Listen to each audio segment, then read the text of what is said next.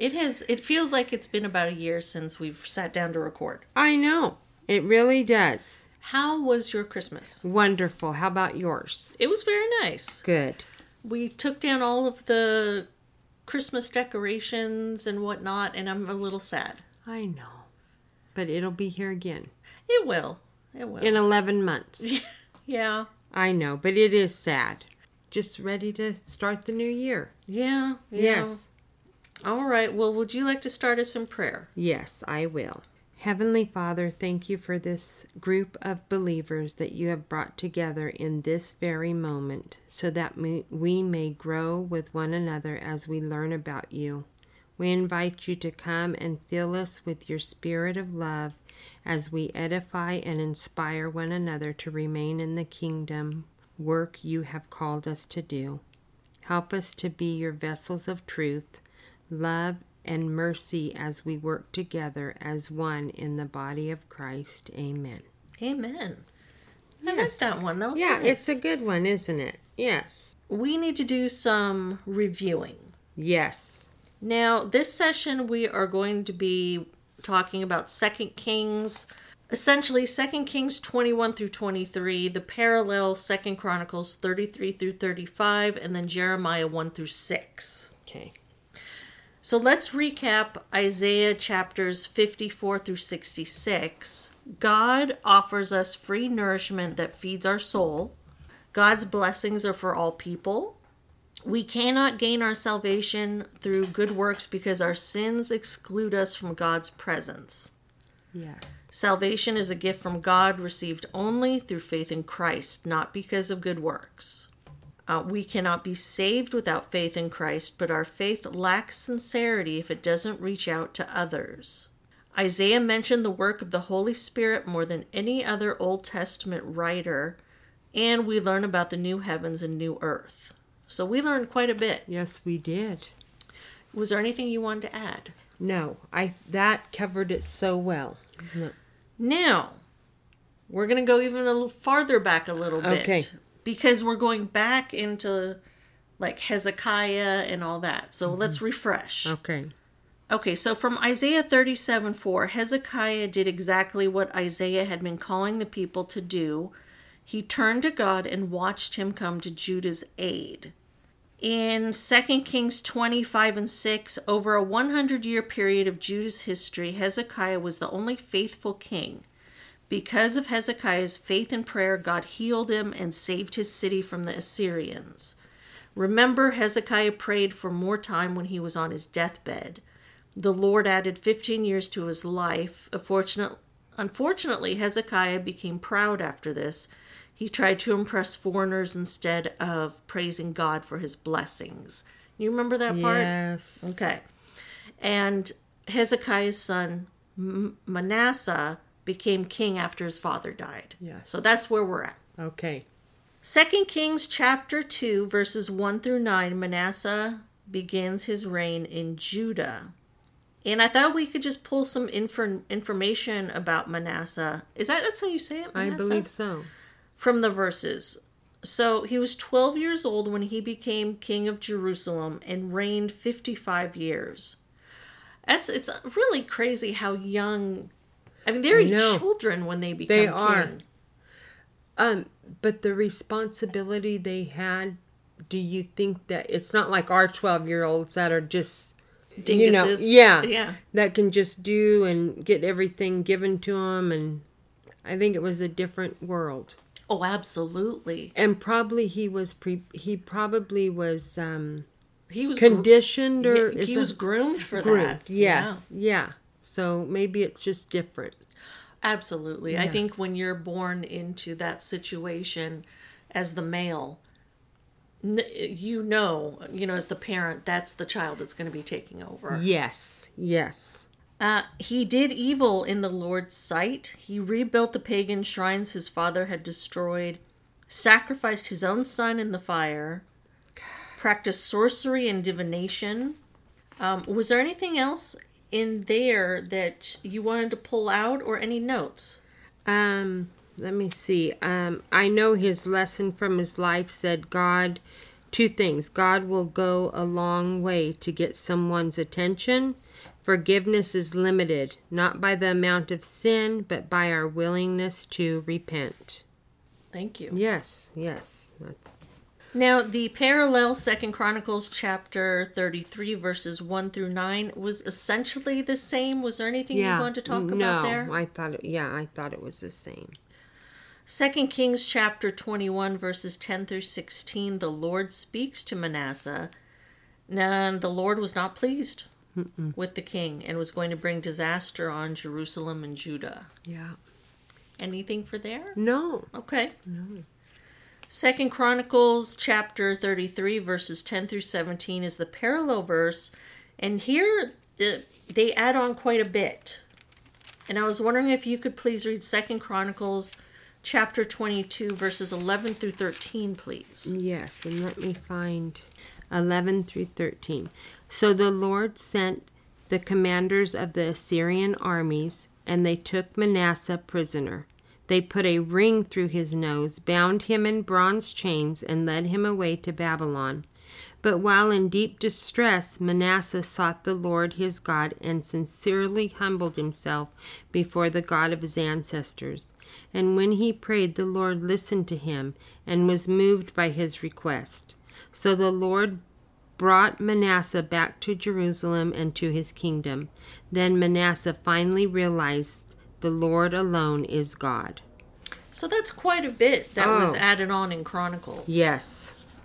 Okay, so he also, we learn in, in this set of verses, he also rebuilt the outer wall of the city of David, removed the foreign gods and the idol from the Lord's temple, and encouraged the people of Judah to worship the Lord, the God of Israel. That was quite a turnaround. Yes, for sure.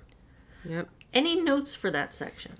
Yes, it says, although the people worshipped God alone, they worshipped him in the wrong way. God had told them to make their sacrifices only in certain places. This kept them from changing their way of worship and protected them against the dangerous influence of pagan religious practices. Unfortunately, the people continued to use these places of worship, not realizing that they were adopting practices God opposed and that these places were against God's law.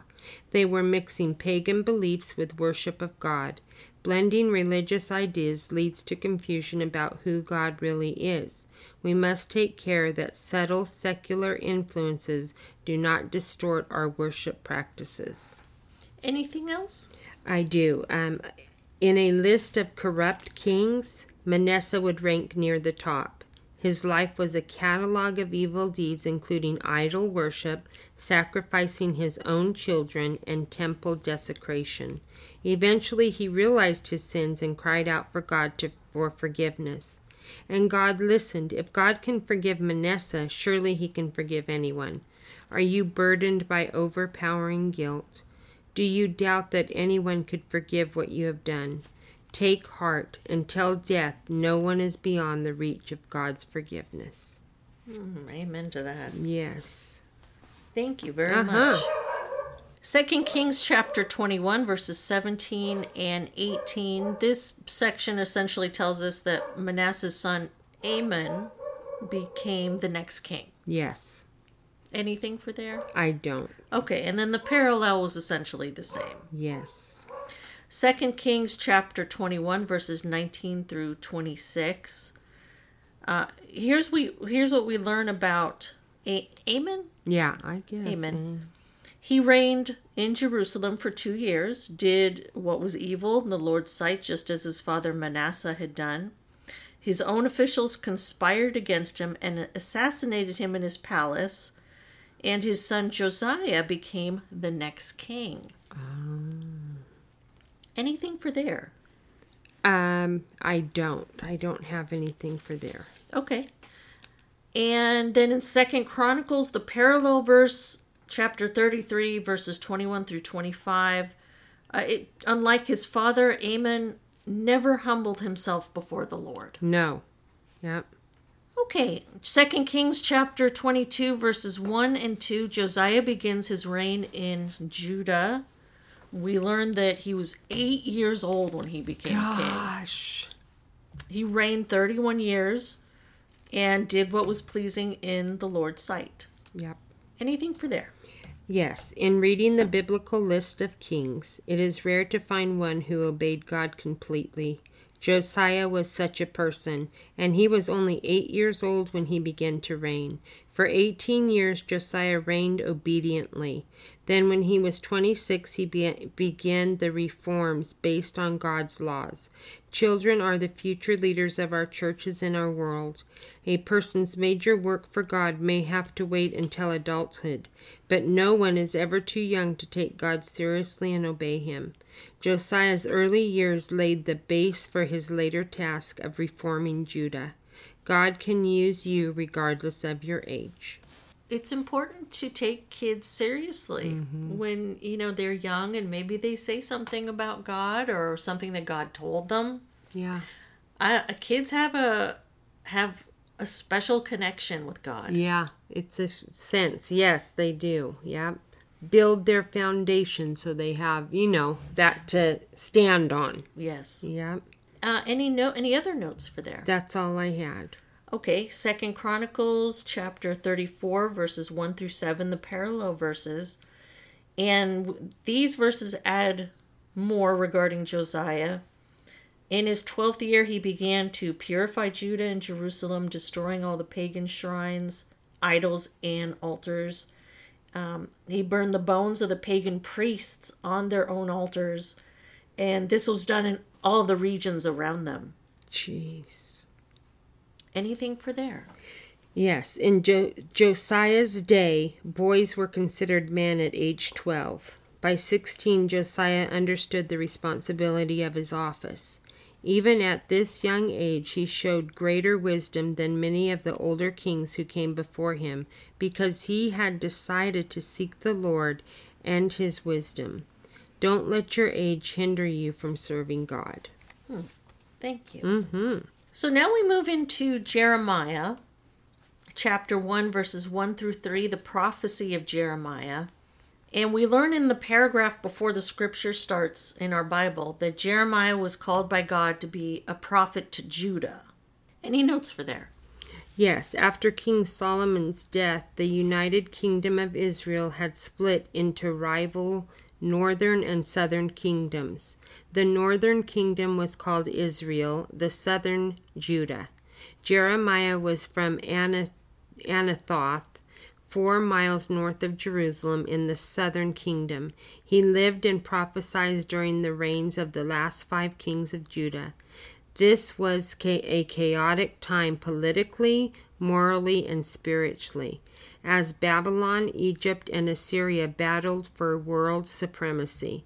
Judah found itself caught in the middle. Although Jeremiah prophesied for forty years, he never saw his people heed his words and turn from their sins. But he still did it. He still did it. He still did it. How faithful. it. Amen. Yep. Jeremiah chapter 1, verses 4 through 19, Jeremiah's call and first visions. And verses 4 and 5 say, The Lord gave me this message I knew you before I formed you in your mother's womb. Before you were born, I set you apart and appointed you as my prophet to the nations. Um, any notes for there? Yes, God knew you as he knew Jeremiah long before you were born or even conceived. He thought about you and planned for you. When you feel discouraged or inadequate, remember that God has always thought of you as valuable and that he has a purpose in mind for you. That's one of those things that we just we can't comprehend. No. How that all works. Yeah, we can't. He sees the beginning and the end. He knew us before. He had it planned, you know. Yeah. Yes. Um, anything else? There were quite a few notes in this section. I didn't know if you had others. I did. It says often people struggle with new challenges because they lack self confidence, feeling that they have inadequate ability, training, or experience. Jeremiah thought he was too young and inexperienced to be God's prophet to the nations, but God promised to be with him. We should not allow feelings of inadequacy to keep us from obeying God. He will always be with us. If God gives you a job to do, He pro- will provide all you need to do it. He will. He'll give you the tools and everything. Yes, He will. The words to say. Oh, yeah. People will hear what He wants them to. Yes. Yes. Anything else? Yes, I have. Um, God appointed Jeremiah to bring His words, His word to nations and kingdoms. Jeremiah's work was to warn not only the Jews but all the nations of the world about God's judgment for sin. Don't forget in reading the Old Testament that while God was consistently working through the people of Judah and Israel, his plan was to communicate to every nation and person. We are included in Jeremiah's message of judgment and hope, and as believers, we are to share God's desire to reach the whole world for him. Thank you. Mm-hmm. Um, one of the notes, I had another one from there. Jeremiah was appointed by God as his prophet to the nations. God has a purpose for each Christian, but some people are appointed by God for specific kinds of work. Whatever work we do should be done for the glory of God. If God gives you a specific task, accept it cheerfully and do it with diligence. If God has not given you a specific call or assignment, then seek to fulfill the mission to all believers to love, obey, and serve God until his guidance becomes clear. I thought that last part in particular was very important. Yeah. What I would say to that, and I'm not, don't know everything, but we all have a gift. Go to your church or wherever you feel and volunteer with that gift. Mm-hmm. You know that gift inside and out, and maybe you only know a little bit of it, but He gave you that gift. Yeah. Use it for His good. That's what I would say. That's great But advice. yeah, I don't know. Thank you. Oh, yes. That's just a good place to start. Exactly. that doesn't have to be it all. No. You can start there and then you don't know where it's going to lead. You don't know. Exactly. So, yeah, I'm with you. Any other notes? I have one more. Sure. The problems we face may not seem as ominous as Jeremiah's, but they are critical to us and may overwhelm us. God's promise to Jeremiah and to us is that nothing will defeat us completely. He will help us through the most agonizing problems. Face each day with the assurance that God will be with you and see you through. Thank you. Uh huh. Jeremiah chapter 2, verses 1 through 13, the Lord's case against his people. This note was regarding Jeremiah chapter 2, verse 1 through 3 5. Okay. And it said in this section, the marriage analogy sharply contrasts God's love for his people with their love for other gods and reveals Judah's faithlessness. Jeremiah condemned Judah for seeking security in worthless, changeable things rather than the unchangeable God. We may be tempted to seek security from possessions, people, or our own abilities, but these will fail us. There is no lasting security apart from the eternal God. So that gives us kind of an overview of the next few or the next chapter as well. Yes. Yep. Very good. And we learned the Lord gives a message to Jeremiah asking the Israelites what their ancestors found wrong with the Lord since they were constantly turning their backs on him. Any notes for there? I have, um, this is through what? Jeremiah? So this is 13. chapter 2, 1 through 13. Yes, I have. Um, the phrase first of his children is a comparison with the first fruits, the first part of the harvest. Both were to be set apart for God. That's how God's people declared their allegiance to him. Israel had been a wholly devoted people, as eager to please God as if she were his young bride. This contrasted greatly with the situation in Jeremiah's time. And then I have God was saying that even pagan nations like Cyprus in the west and Kedar, the home of Arab tribes living in the desert east of Palestine, remained loyal to their national gods. But Israel had abandoned the one and only God for a completely worthless, worthless object of worship. Thank you. Mm-hmm. Anything else for there? That's it. Okay, I had one other note. Jeremiah knew Israel's history well. The prophets recited history to the people for several reasons. One, to remind them of God's faithfulness. Two, to make sure the people wouldn't forget because they didn't have a Bible to read. Mm-hmm. Three, to emphasize God's love for them. And four, to remind the people that there was a time when they had been close to God. We should learn from history so we can build on the successes and avoid repeating the failures of others. Yes. Amen. Yeah. Jeremiah chapter 2, verses 14 through 22, the results of Israel's sin. And if you mm-hmm. could please read verse 22. No amount of soap or lye can make you clean. I still see the stain of your guilt. I, the sovereign Lord, have spoken. That's mm. something. Yes. There, it's nothing you can clean. Nothing. There's no hiding. Where? Yeah, there's nothing. There's nowhere to hide. I love how you get so car. Where? You Where are we going to go? Nothing. Nope. He can see you. He knows he's. Yeah, Uh, any notes for there? I do. It says Memphis was was near modern Cairo's present location in Lower Egypt. And Taphanes, is that it? I'm. Tapanhes. And Tapanhes was in northeast Egypt. Jeremiah could be speaking of Pharaoh Shishak's previous invitation of Judah in 2 926, or he may have been predicting Pharaoh's Pharaoh Necho's invasion in 609, when King Josiah of Judah would be killed. Jeremiah's point is that the people brought this on themselves by rebelling against God. And then I have one more. Please. The stain of sin is more than skin deep. Israel had stains that could not be washed out even with the strongest cleansers. Spiritual cleansing must reach deep into the heart, and this is a job that God alone can do. We cannot ignore the effects of sin and hope they will go away. Your sin has caused a deep stain that only God can remove if you are willing to let Him cleanse you. And that's hard Yes. repenting, but you will be better. You will be. And you have to be honest and you have to be willing. Mm-hmm. If you still have doubts or whatnot in your heart, God knows that. You have to be willing to just open up and Yeah. let Him clean that out of you. Absolutely. Absolutely. Yes. Jeremiah chapters 223 through 35 Israel an unfaithful wife. Hmm. Anything for there? I do.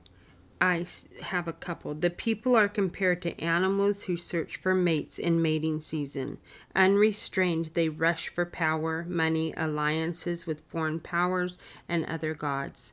The idols did not seek the people, the people sought the idols and ran wildly after them.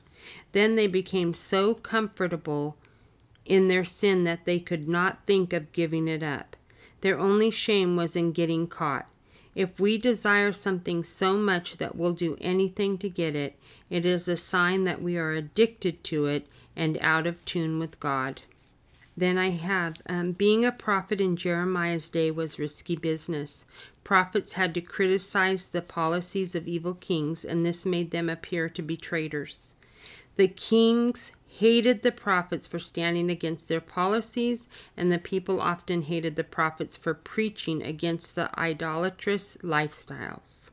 It was not easy. I mean, No. everything we've read, it was not easy being a prophet. No, no, not at all. I have a note for there. Uh, Did, I'm sorry, was there Yes, more? no, that's good. Okay. In spite of their great sin, the people of Israel continued to talk like they were God's children. The only way they could do this was to minimize their sin. When we know we've done something wrong, we want to downplay the error and re- relieve some of the guilt we feel. As we minimize our sinfulness, we naturally shy away from making changes, and so we keep on sinning. But if we view every wrong attitude and action as a serious offense against God, we will begin to understand what living for God is all about. Is there any sin in your life that you've written off as too small to worry about? God says that we must confess and turn away from every sin. Okay, friend, Jeremiah chapter 3, verses 6 through 10. Judah follows Israel's example. I did not have anything for there. How about you? Um, no. Okay. No, I didn't. Jeremiah chapters 3:11 through 4:2 hope for wayward Israel. The Lord wanted the faithless in Israel to acknowledge their guilt and return to him. The Lord would not be angry forever. Um, did you have a note for for the first part of these of I- these verses? Yes, I have for 3 11 through 13.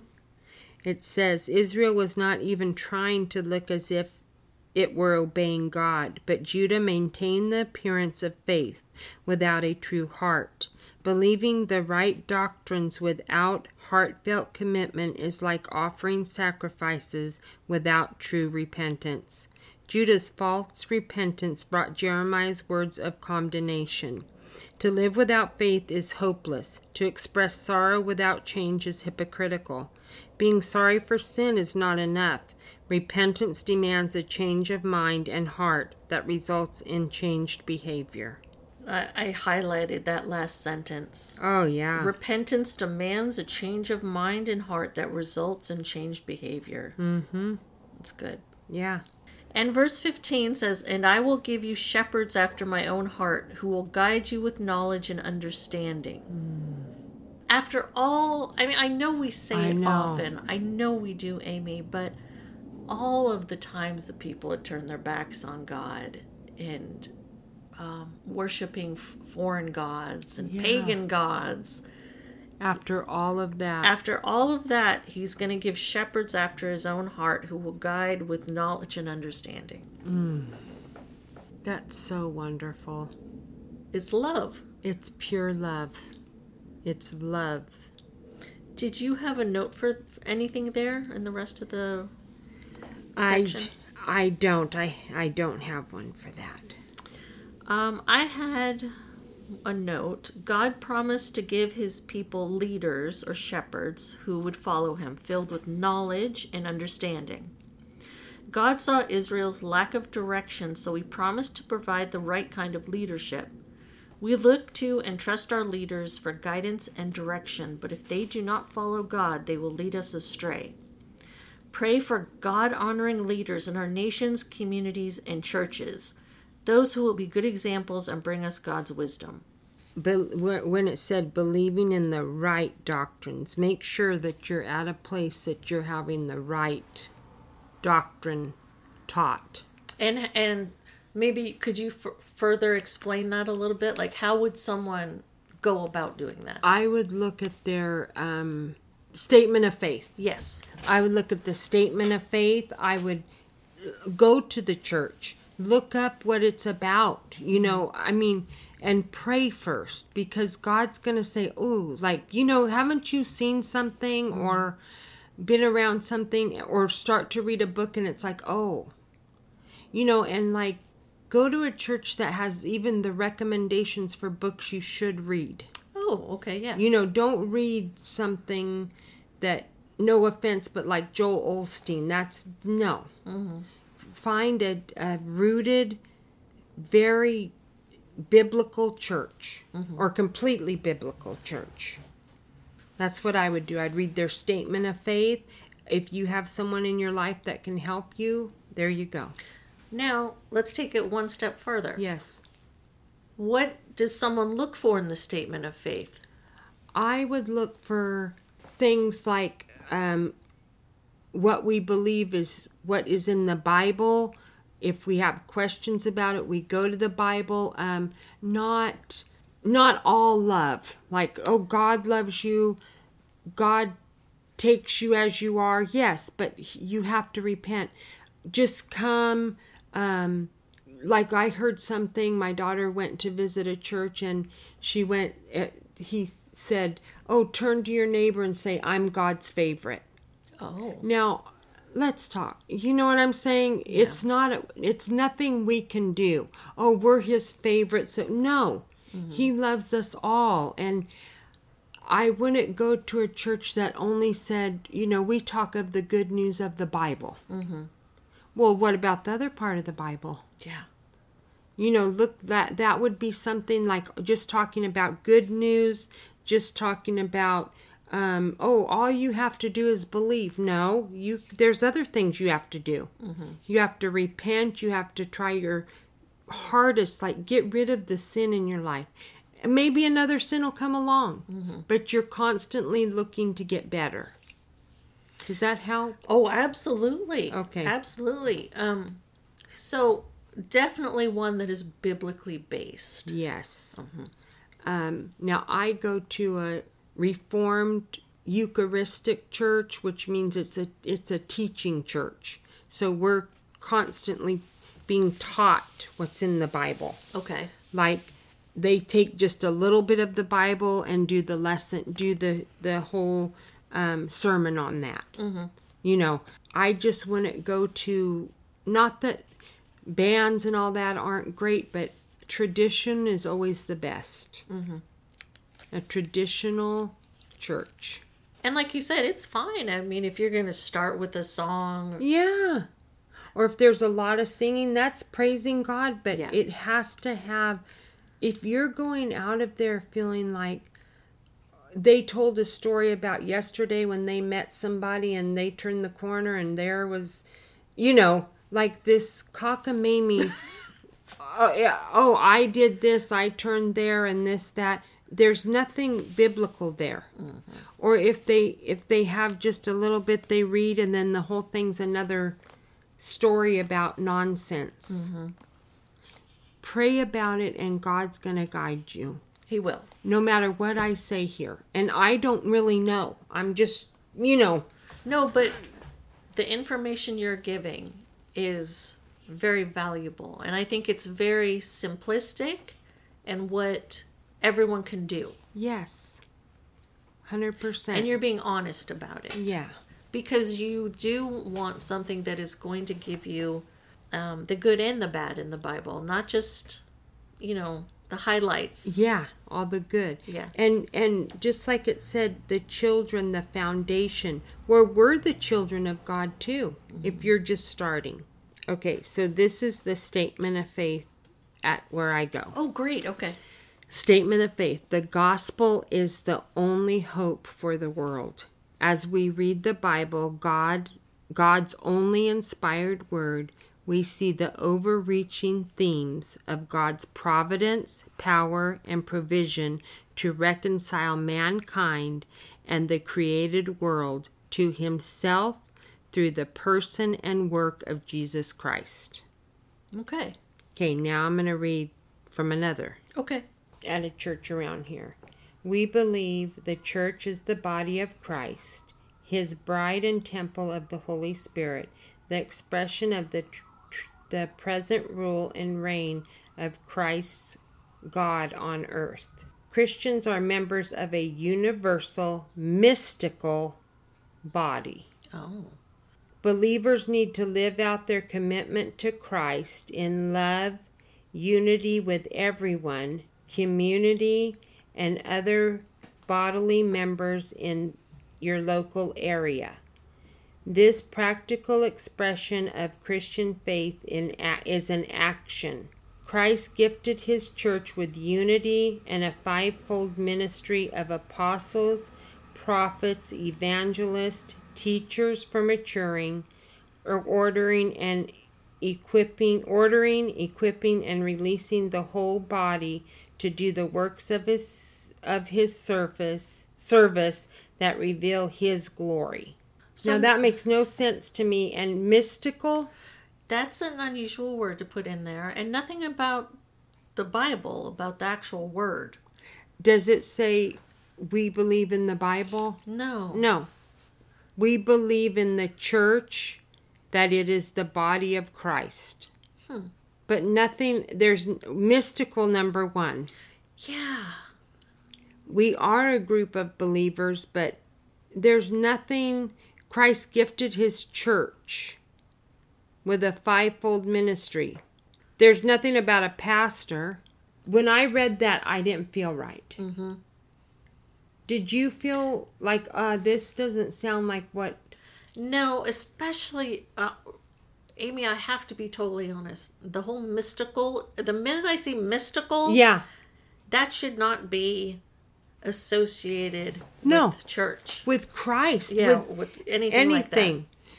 that is why people don't want to go to church. Mm. They don't have the right doctrine. They're, you know, and man will disappoint you.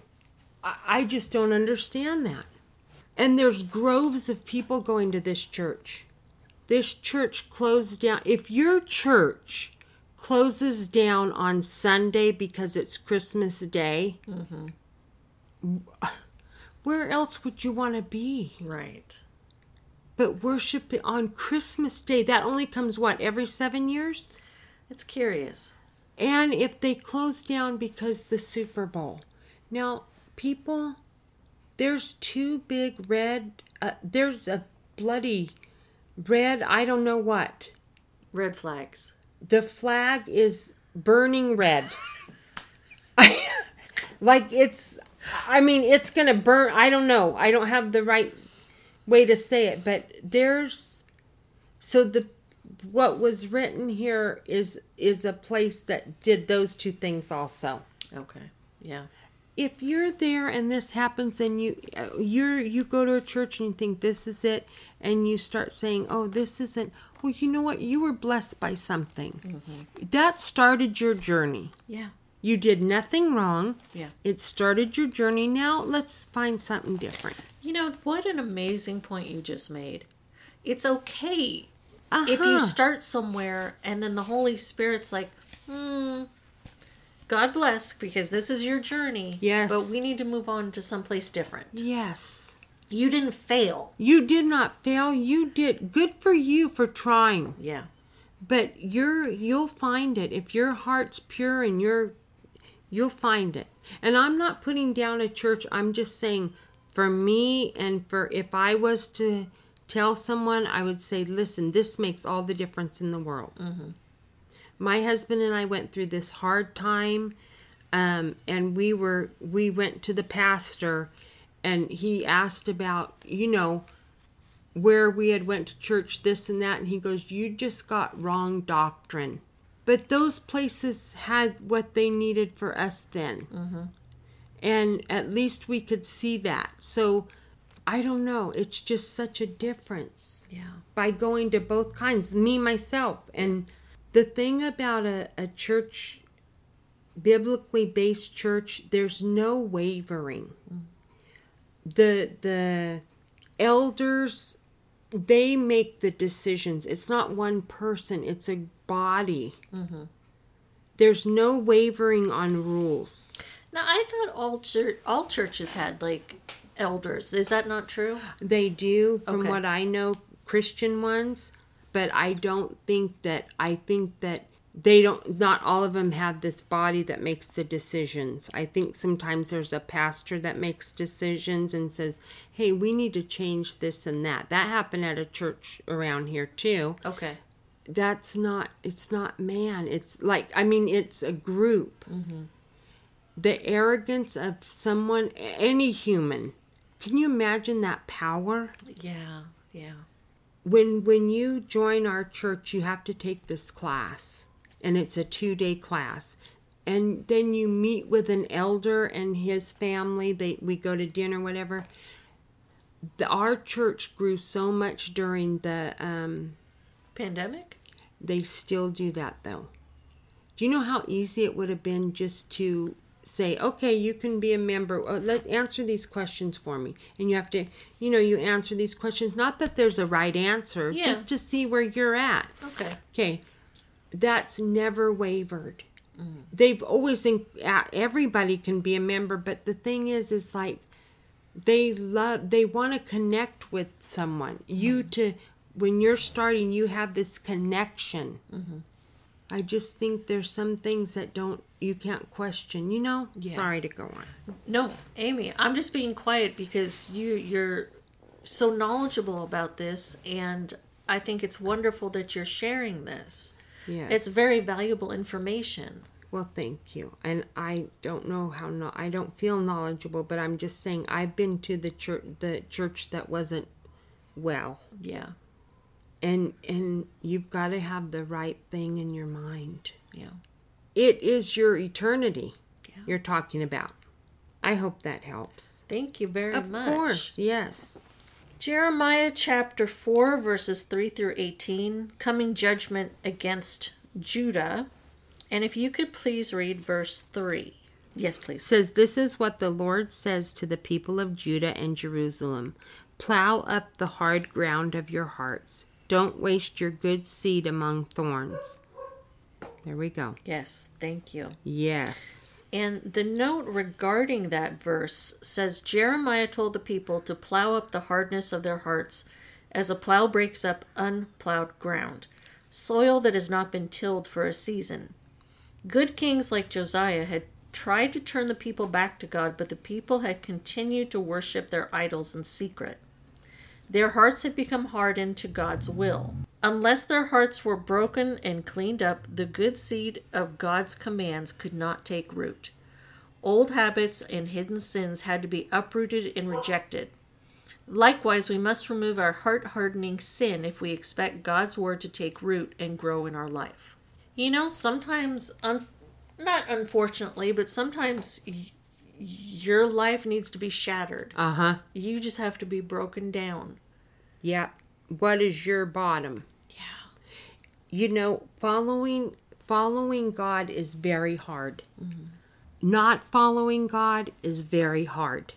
Trying to lose weight is very hard. Eating wrong is very hard. Choose your hard. You know what I'm saying? Yeah.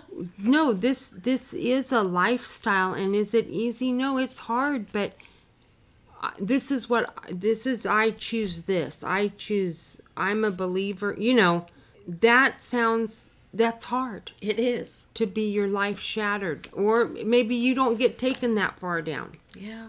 To look at your sin is very hard. It sure is easy to look at someone else's. It is. It really is, but um and have an opinion. but- Oh, and we all have them. Oh, sure. We all Oh. do. How easy is it to watch the news, to people watch in town, yeah. friends, family? And I am 100% guilty, Amy. I am not excluding myself from this. Not at all. Nor and, me. and say, well, maybe they should have done this, or maybe this should have been this. Yep.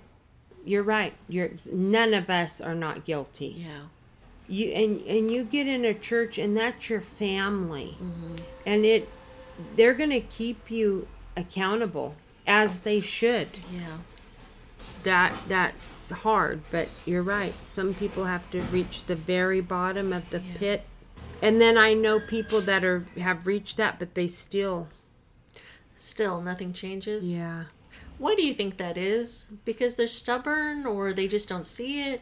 They didn't answer the call when Christ called them. Hmm. They said, "Nah, I, I'm going to live this lifestyle." Okay. They just made up their mind. They made up their mind, so they're not a child of God. So they don't think of it like, "Oh my gosh, I really shouldn't do that." You know, mm-hmm. they don't have that in them. The Holy Spirit, they don't. Mm-hmm. We're being honest. Yeah. They they did not accept the call they did not and every person you know is called i mean Yeah. hears that no matter where they're at but it's very hard and we fall every day Oh, yeah. Okay, friend. Uh, Jeremiah chapter 4, verses 19 through 22. Jeremiah weeps for his people. And for here, it was just a note regarding 419 through 31. Jeremiah was anguished by the sure devastation of the coming judgment. This judgment would continue until the people turned from their sin and listened to God.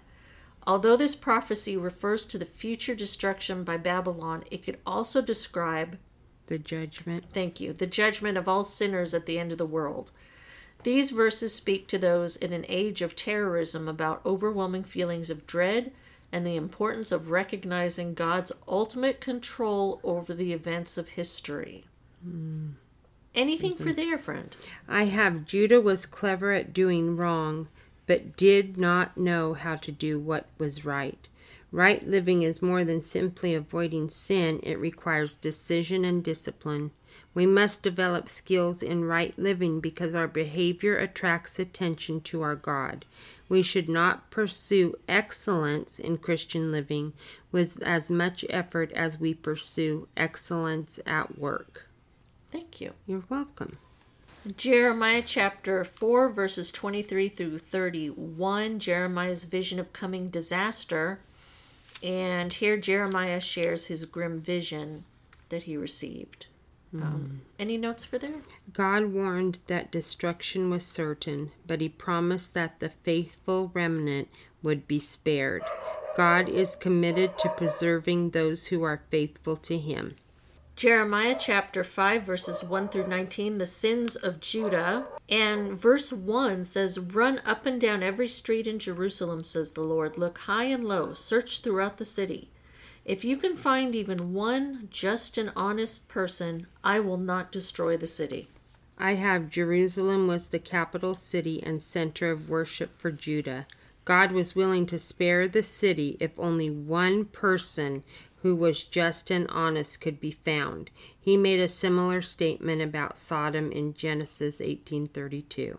Think how significant your testimony may be in your city or community. You may represent the only witness for God to many people. Are you faithful to that opportunity? You know, that's that's something for us to all keep in mind. You know, you may represent the only witness for God to many people. You know, maybe it's in your family. Yes. And you just you don't know. No, you don't. Any other notes? Um, nothing but honesty is acceptable to God. When we pray, sing, speak, or serve, nothing closes the door on God's acceptance more than hypocrisy, lying, or pretense. God sees through us and refuses to listen. To be close to God, be honest with Him. Thank you. Yes. Jeremiah 5:20 through 31 a warning for God's people. The Lord was not pleased with the foolish people in Israel and Judah who didn't respect him. Anything for there? People and nations who please God treat the fatherless justly and care for the poor. Wicked men in Israel treated the defenseless unjustly, which displeased God greatly. Some defenseless people, orphans, the poor, the homeless, the refuge, and the lonely, are within your reach. What action can you take to help at least one of them? Jeremiah chapter 6 verses 1 through 9 Jerusalem's last warning. The Lord warned the people of Benjamin to flee Jerusalem because a powerful army was coming from the north. Any notes for that section? Yes, the few who remain in Israel is not to be confused with the righteous righteous remnant. This remnant refers to those left after the first wave of destruction. Like a great gatherer, Babylon wouldn't be satisfied until every person was taken. The Babylonians invaded Judah three times until they destroyed the nation and its temple completely. Gosh. Jeremiah chapter 6, verses 10 through 15 Judah's constant rebellion. Um, anything for there? Yes, the people became angry and closed their ears. They wanted no part of God's commands because living for God did not appear very exciting. As in Jeremiah's day, people today dislike God's demands for disciplined living. As unsettling as people's responses might be, we must continue to share God's word. Our responsibility is to present God's word. Their responsibility is to accept it. We must not let what people want to hear determine what we say. You know, it's kind of like what we said earlier. It's like you just drop these little kernels, you know, mm-hmm. little seeds, and Yep. you, you just hope they grow. Yep, absolutely. Someone else may need to water them. Jeremiah chapter 6, verses 16 through 21 Judah rejects the Lord's way. And if could you please read verse 16? Sure, this is what the Lord says Stop at the crossroads and look around. Ask for the old godly way and walk in it. Travel its path, and you will find rest for your souls. But you reply, No, that's not the road we want. The note for that verse says the right path for living is the old godly way and has been marked out by God. But the people, Refuse. thank you, refuse to take God's path. Going their own way instead. We face the same decision today, going God's old but true way or following a new path of our own choosing. Don't be misled. The only way to find peace and rest for our souls is to walk on God's path. That's for sure. Anything else for there? Just, you know, people say, well, living God's way isn't exciting. Well, is living in hell exciting? God bless you. I mean, what is ex- okay? What's your idea of exciting then? Smoking pot and getting drunk? Do you know what I'm saying though? That's true. You have to define exciting for yeah, yourself. Yeah, what's exciting? I mean, honestly, there is so much excitement in seeing God's what he God's like the mountains and you know everything. yeah, creation. Creation, Yeah. God's creation. I can't talk anymore. It's okay. But that's right. There I mean, if you just stop and think. Yeah, because I mean that's beautiful. That's exciting. Sometimes I think making some microwave popcorn and watching Oh. a movie on the sofa is exciting. Exciting. Amen. Me too. Like I I don't know. I think people have want exciting worldly. It's worldly excitement. Yes. But let me say, when it all comes and you could die driving home, Mm-hmm. well, hell's going to be real nice for you. And I think social media has also warped Yeah, the word exciting because it's a false excitement. it is. it's that isn't reality. No, What you're seeing on there. none of it. Like I was thinking about Catfish today, that show Mm. where where people pretend to be someone and then they get they meet them. Have you ever seen that show? No, but I've Okay. heard the word. So I was thinking there has got to be so many words that are in the dictionary now that we would never even have invented because of the web. Oh yeah. And like you could pretend to be anything. Mm-hmm. And like people thinking they're a frog, they identify as a frog. I don't under. Do you know how sad that makes? It's very sad. like I thank God every day for the children I have. That to me is heartbreaking. Or they think they're whatever, a wood or you A know what I'm saying? truck. A dump truck or a I I know. I, I hear you. that's mental illness. It is. I saw now this is California though. If a child I call it disrupting the class, but like if they feel like they need to say something or this, uh, they can't get in trouble for that anymore. Since January 1st, it's a new law that they if they basically blurt out or whatever, that's okay. Because they're expressing themselves. They're expressing themselves. Are you kidding me? No, and it's like there is no rules for people. We human beings have to have boundaries. Yeah. I mean, what what in the world? So a teacher can't say, Can't say little, go to the little, office." little Billy, you can't blurt out like that. Right. You're disrupting the class. No, That's horrible. we're not going to have teachers anymore.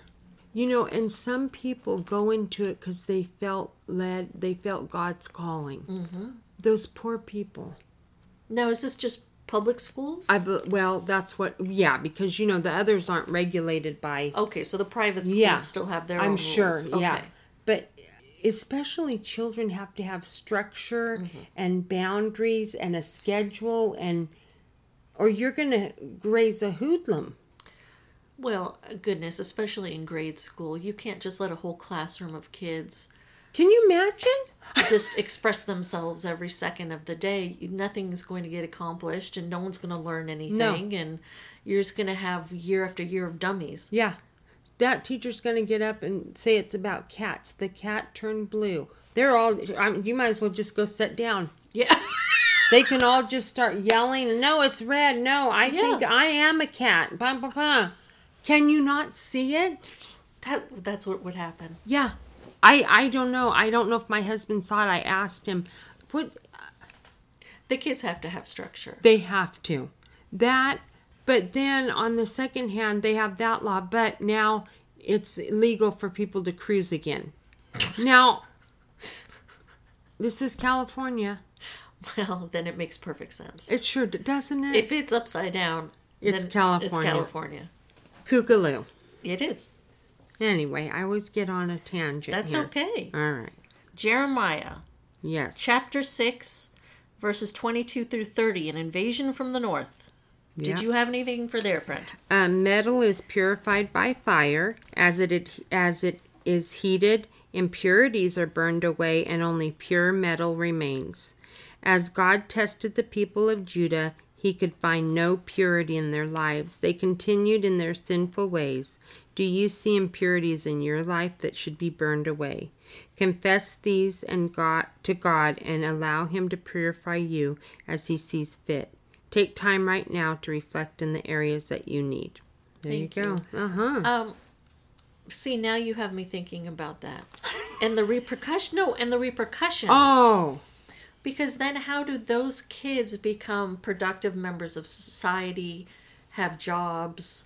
they can't They be in a movie theater. I Well, mean, as simple that's- as that. That's already a mess. I mean, you can't get through a movie without uh, nonsense. But like, how do you hold down a, a bank job or you can't just blurt out, "I'm a kitty cat. I need Yeah. I need a timeout."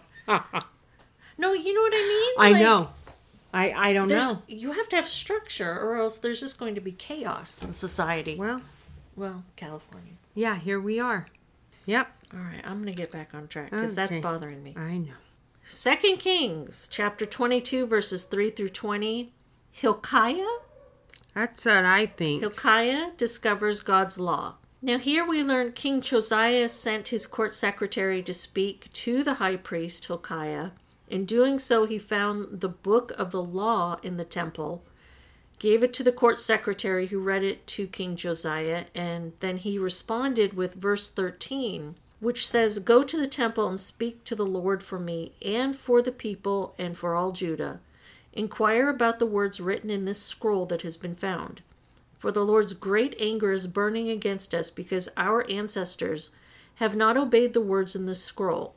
We have not been doing everything it says we must do. Could you imagine?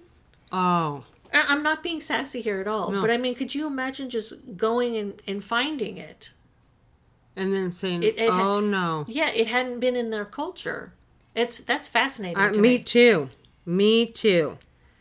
Did you have any notes for there? Yes, it says when Josiah heard the law, he tore his clothes in despair. He immediately instituted reforms. With just one reading of God's law, he changed the course of the nation. Today, many people own Bibles, but few are affected by truths found in God's Word. The Word of God should cause us, like Josiah, to take action immediately to reform our lives and bring them into harmony with God's will. Anything else for there? That's all I had there. Okay, and then the parallel is Second Chronicles chapter thirty-four, verses eight through twenty-eight. Um, I found that to be essentially the same. Yes. Did Did you have anything for there? That's yeah, that's same thing. Okay. Yep. Second Kings chapter twenty-three, verses one through twenty. Josiah's religious reforms. And we learn here King Josiah read the entire book of the covenant to the elders of Judah in Jerusalem. He pledged to obey the Lord by keeping all his commands, laws, and decrees with all his heart and soul. Uh, he instructed the high priest to remove all items used to worship foreign gods from the temple, and there were no more idolatrous priests. Wow. I have um Second Kings twenty three verse thirteen.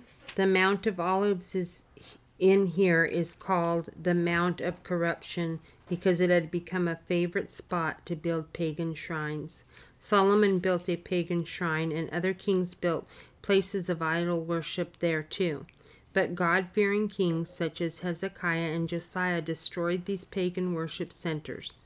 In New Testament times, Jesus often sat on the Mount of Olives and taught his disciples about serving only God. And then the parallel is Second Chronicles chapter 34 verses 29 through 33. This is more of a just a condensed version of what we just read. Yes. Um, anything for there? what is it? It was Second Chronicles chapter 34 29 through No. 33. No, yeah, I have the same. Okay, Second Kings chapter 23, verses 21 through 28. Josiah celebrates Passover. And could you please read verse 25? Sure can. Never before had there been a king like Josiah who turned to the Lord with all his heart and soul and strength, obeying all the laws of Moses, and there has never been a king like him since. Um, one of the notes when Josiah rediscovered the Passover in the Book of the Covenant, he ordered everyone to observe the ceremonies exactly as prescribed. This Passover celebration was to have been a yearly holiday celebrated in remembrance of the entire nation's deliverance from slavery in Egypt, but it had not been kept for many years. As a result, there had not been a Passover celebration like that since the time when the judges ruled in Israel, nor throughout all the years Uh-huh. of the kings of Israel and Judah. A common misconception states that God is against celebration, wanting to take all the fun out of life. In reality, God wants to give us life in its fullness. And they reference John 10:10, which says, "The thief comes only to steal and kill and destroy. I have come that they may have life and have it to the full." Mm-hmm. And then continuing on in the note, it says, "And those who love him have the most to celebrate." Mm-hmm. Anything else for there? Yes, I have Josiah is remembered as Judah's most obedient king. His obedience followed this pattern. First, he recognized sin. Second, he eliminated sinful practices. Three, he attacked the causes of sin. This approach for dealing with sin works. Not only must we remove sinful actions, but we must also eliminate causes for sin. Those situations, relationships, routines, and patterns of life that lead us to the, por- the door of temptation. So recognize your sin, eliminate sinful practices, and attack the cause. There you go. Yeah, that's a good game plan. Yes, it is. The parallel verse, Second Chronicles chapter 35, verses 1 through 19, um, we get more Passover celebration details, and we learn King Josiah had the Levites put the Holy Ark in the temple. Yep. Um, any notes for that for that section? I just have in Moses' day, one of the duties of the Levites was to carry the Ark of the Covenant whenever Israel traveled. The Ark was now permanently housed in the temple and would no longer be carried about in procession as it had been in the wilderness. Josiah was telling the Levites that they were now free to take on other responsibilities. Thank you. Mm-hmm. And then lastly, um, we're just going to read verse 18. Never since the time of the prophet Samuel had there been such a Passover. None of the kings of Israel had ever kept a Passover as Josiah did, involving all the priests and Levites, all the people of Jerusalem, and people from all over Judah and Israel. Hmm. Anything else, friend? That's it. That was very good. That was A lot of learning, Yeah. practical learning. Yes. Uh, was there anything else you No. want to talk about? That's it. Okay. Information. The email is basicbiblestudy19 at gmail.com. Facebook at My Basic Bible Study. And there, um, you know, if, if I take pictures uh, from the inserts in our Bible, I'll put it on the Facebook page. All of our current and upcoming readings will be on there. And then the website is mybasicbiblestudy.com. There you can find uh, links to the different podcast locations. Next time, Amy, Yes. we are going to be reading three books. Oh. Okay, so Nahum, Habakkuk, Zephaniah. Uh huh. We're going to be reading those three. God bless us. It sounds like a ton, but each one I think has like three chapters. yeah, they're times. So, friends, Yes. we're in 2024. We're going to make it a good year We sure are. because God's in charge. The Lord is on our side. Yeah, We are tucked under his wing. Oh, that's beautiful. We are. I like that. Yes, we are. Amen. Friends, thank you for joining you. us. Oh, Have a blessed week. Thank you.